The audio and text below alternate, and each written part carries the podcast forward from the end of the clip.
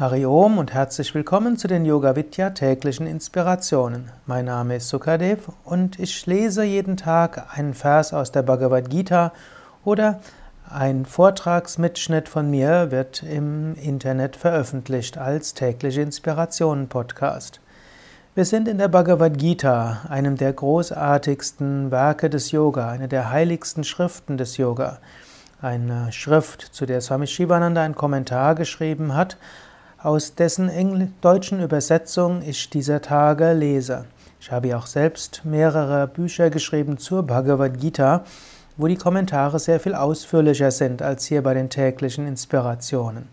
Die Bücher heißen Die Lebensweisheit der Bhagavad Gita für Menschen von heute oder die Yoga-Weisheit der Bhagavad Gita für Menschen von heute in mehreren Bänden. Diese sind eine gute Ergänzung für diesen Podcast.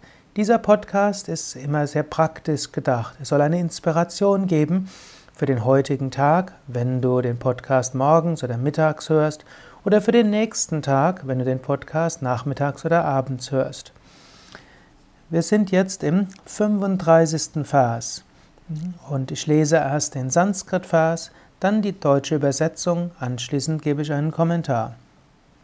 Sanjaya Uvacha Echashrutva vachanam keshavasya kritanjalira vepamana kiriti namaskritva bhuya evaha krishnam sagadgadham bhita bhita pranamya. Sanjaya, der Erzähler, sprach.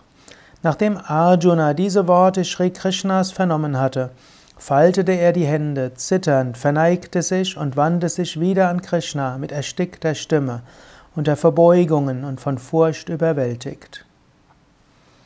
Arjuna macht jetzt genau das, was zu tun ist, wenn man eine hohe Erfahrung hat, wenn man zum Beispiel eine überbewusste Erfahrung hatte und dann wieder zurückkommt und vielleicht zum Teil noch erschüttert ist von dem, was passiert ist.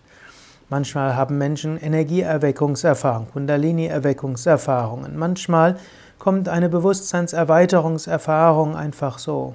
Viele Menschen denken dann, sie müssen das jetzt den Prozess verlangsamen, sie müssten sich erden, sie müssen irgendwo darüber sprechen, sie müssen damit was anstellen und so weiter. Und das mag auf einer Ebene auch durchaus gut sein, aber das Wichtigste, wenn du eine höhere Erfahrung hattest, wenn du eine Energieerfahrung hattest, wenn du eine Erweckungserfahrung hattest, eine Gotteserfahrung oder einfach dein Körpergefühl transzendiert hast und irgendwo noch erschüttert bist von der Erfahrung, wende dich an Gott.